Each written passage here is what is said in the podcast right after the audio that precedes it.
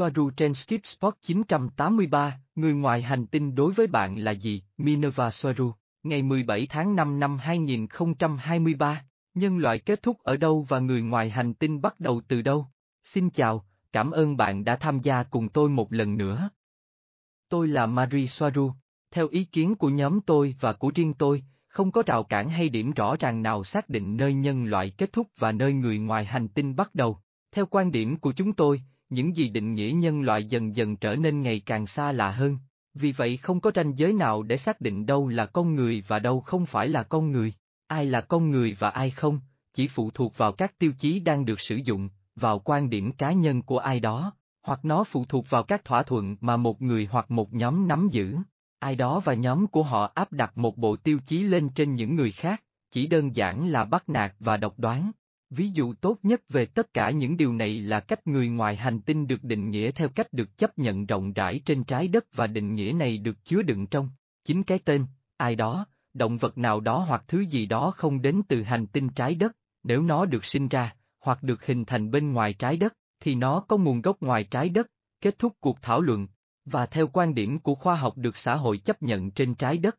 những thứ duy nhất được chứng minh có nguồn gốc ngoài trái đất là các vật thể như hành tinh, ngôi sao, tinh vân, sao chổi, tiểu hành tinh, đá, dạng năng lượng, vờ vờ và bỏ qua tất cả sự sống ngoài trái đất, chỉ như một lý thuyết chưa được chứng minh và là một khả năng. Vì vậy, đối với con người, nếu ai đó thuộc về hoặc được sinh ra trên trái đất, thì họ là người trái đất, và sau đó, từ quan điểm của khoa học lý thuyết không được chấp nhận và giả thuyết viễn tưởng phổ biến, người ngoài hành tinh sẽ là một sinh vật đã tiến hóa ở nơi khác, và do đó họ phải trông rất khác so với bất kỳ con người bình thường nào. Tiêu chí này rõ ràng tuân theo thuyết tiến hóa của Darwin, được nhìn thấy trên trái đất như thể nó là một thực tế đã được chứng minh trong khi nó chỉ là một giả thuyết, như nó đã được nói trong chính cái tên của nó. Và đây là lúc mọi thứ bắt đầu đi sai hướng, bởi vì bất cứ ai tuân theo những tiêu chí đó đều coi quá nhiều thứ là điều hiển nhiên, chẳng hạn như sự sống tiến hóa trên một hành tinh tuân theo cách thức của Darwin, các ngôi sao và các hành tinh hoàn toàn cách biệt với nhau,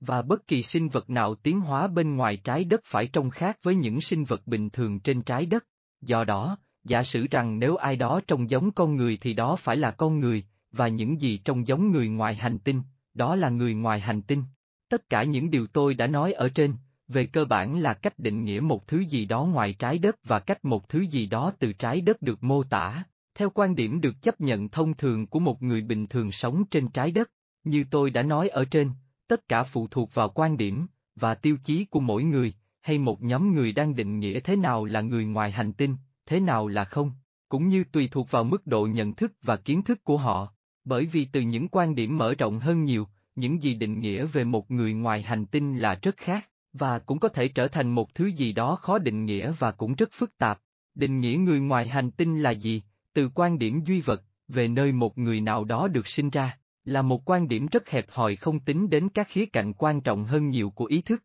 linh hồn và sự tiến hóa của họ, và cũng như nơi mà sự chú ý và ý thức của họ trước đây. Từ quan điểm của một linh hồn chưa tiến hóa trên trái đất, đã tiến hóa ở nơi khác trong vũ trụ, việc có một cơ thể được sinh ra trên trái đất không xác định linh hồn đó là ai. Nó chỉ xác định trải nghiệm hiện tại của họ khi đến thăm trái đất, cho một hoặc một vài hóa thân phong phú, và áp đặt lên linh hồn xa xét đó một danh tính của trái đất, buộc họ phủ nhận nền tảng ether của mình, đồng thời cũng phi logic. Như việc nói rằng một người sinh ra ở Canada và hiện đang sống ở Mexico trong vài năm, là người Mexico, bởi vì giấy phép và biển số xe của người đó nói rằng người đó đến từ Mexico. Chiếc xe có thể đến từ Mexico, nhưng người lái xe bên trong thì không, mặc dù người đó cũng đang có trải nghiệm ở Mexico. Điều tương tự cũng xảy ra đối với linh hồn, đặc biệt là trong trường hợp của xa xét. Linh hồn của các xa xét chỉ sử dụng cơ thể con người của nó, như thể cơ thể đó là chiếc xe của nó,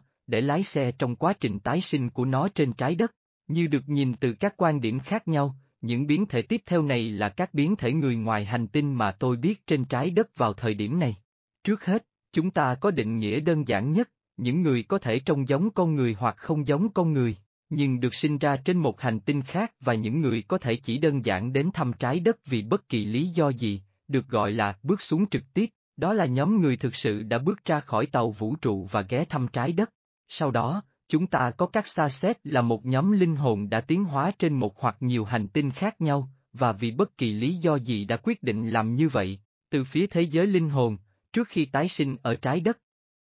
Có rất nhiều dữ liệu về xa xét và nó rất dễ tìm thấy, bao gồm cả việc những người thuộc loại này hầu hết biết họ là ai và như thế nào, đôi khi từ chối hoàn toàn danh tính con người của họ, gây ra sự xáo trộn cho gia đình của họ. Những người không biết về điều này, họ không hiểu tại sao con trai hay con gái của họ lại phủ nhận sự thật rằng chúng là con người, bởi vì chúng được sinh ra trên trái đất và vì cha mẹ họ ở đó để làm chứng cho điều đó. Hầu hết mọi người có thể nghĩ rằng đây là một xu hướng nhất thời, hoặc mốt giống như sự điên rồ, và chỉ hy vọng rằng giai đoạn phát triển này ở người thân của họ sẽ qua nhanh khi họ trưởng thành và trở nên có trách nhiệm hơn, do đó cũng logic hơn. Tất nhiên, logic chỉ từ quan điểm được xã hội chấp nhận. Hầu hết các xa xét cuối cùng đều biết và chấp nhận con người của họ, một linh hồn đang có cuộc sống tạm thời trên trái đất theo ý chí tự do của riêng mình, và vì những lý do riêng của họ, và không đồng nhất với con người, mặc dù những người trưởng thành và tiến hóa nhất cũng sẽ chấp nhận rằng họ cũng là con người,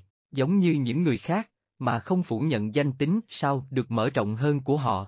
Một số xa xét có thể nhớ hoặc không nhớ kiếp trước của họ, và với tất cả các biến thể và mức độ ký ức có thể có. Sau xa xét, chúng ta cũng có một nhóm lớn khác mặc dù họ không được sinh ra trên trái đất và mặc dù họ là thành viên của các chủng tộc sao khác, nhưng vẫn có nhiều việc phải làm với trái đất và văn hóa của nó, họ đã nhiều lần sống trên trái đất, hoặc gần trái đất, sống nhiều như trong xã hội hoặc nền văn hóa của chủng tộc sau của họ. Những người đó có xu hướng đi xuống trái đất trong thời gian dài và hòa nhập với người dân bản địa như thể họ giống nhau hơn, và biết một cách có ý thức rằng họ chỉ là du khách.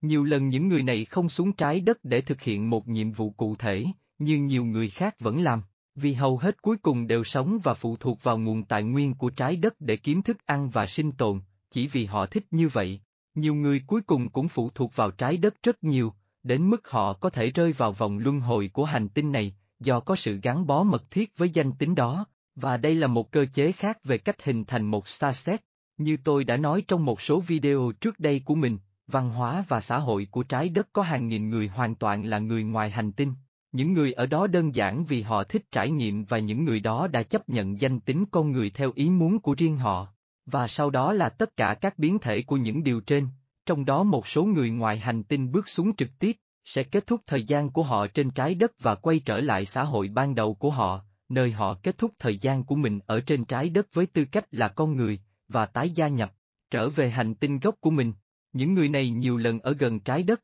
trong các tàu vũ trụ quay quanh quỹ đạo, nơi họ sẽ cố gắng hết sức để gieo thông tin và giúp đỡ những người còn lại trên trái đất tiến bộ về mặt tinh thần. Về cơ bản là làm những gì xa xét và lai tóc làm trên trái đất, nhưng là từ quỹ đạo. Và những người này rất nhiều, nhưng hầu như im lặng, trong khi họ làm việc với gia đình và bạn bè của họ trên trái đất, thậm chí những người đó không biết họ ở đó và họ có thể giúp đỡ những người đó như thế nào, mặc dù sự giúp đỡ này có thể được coi là tối thiểu, chủ yếu là hướng dẫn tinh thần. Nó có giá trị to lớn đối với mỗi linh hồn, đặc biệt là đối với nhóm xa xét, những người nhận thức được danh tính sao của mình.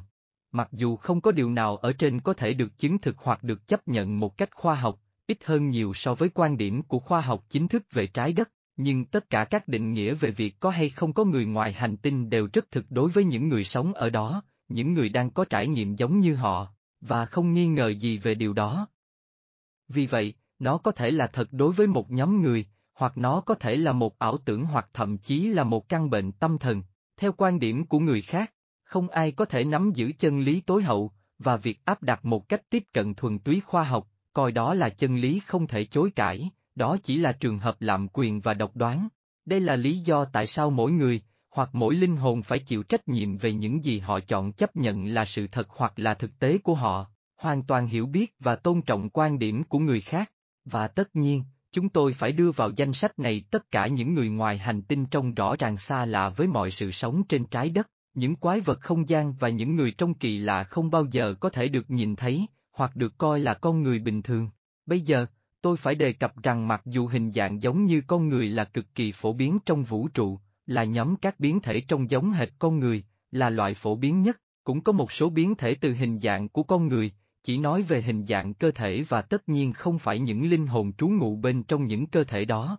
Trong những biến thể đó, có vô số loài và biến thể có thể trông hoàn toàn là con người, và giống như con người từ trong ra ngoài, nhưng chỉ đơn giản là thuộc về một hành tinh khác, hoặc các hành tinh khác ngoài trái đất. Sau đó, có một nhóm khác trông hoàn toàn là con người trên bên ngoài, nhưng các cơ quan bên trong của họ khác nhau đáng kể, cả về chức năng và hình thái. Và sau đó, có một nhóm khác trông khá khác so với người trái đất thông thường, ở vẻ ngoài, nhưng các cơ quan nội tạng của họ giống hệt như ở con người. Và sau đó, chúng ta cũng có tất cả các mức độ của các loại trông giống như con người, đi từ hoàn toàn là con người, thay đổi dần dần từng loại, ngày càng trở nên xa lạ hơn, cho đến khi hầu như không thể nhận ra họ thuộc họ Lyrian, mặc dù họ đúng là như vậy. Và cuối cùng, có một lượng lớn các loài ngoại trái đất đủ loại, rất khác với loài Lyrian, thuộc về nhiều loài và phân loại có hình thái kỳ lạ hoặc thậm chí chưa được biết đến, bao gồm một số sinh vật dựa trên động vật có thể nhận biết được,